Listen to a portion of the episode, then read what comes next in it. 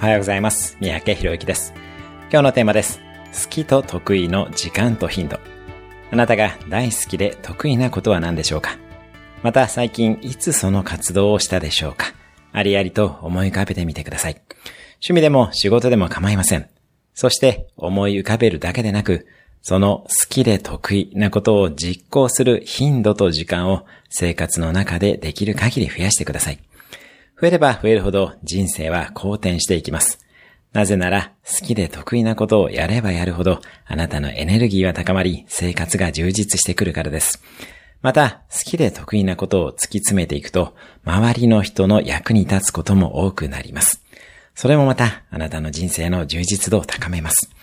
どんなことでも構いません。好きで得意なことをどんどんやっていきましょう。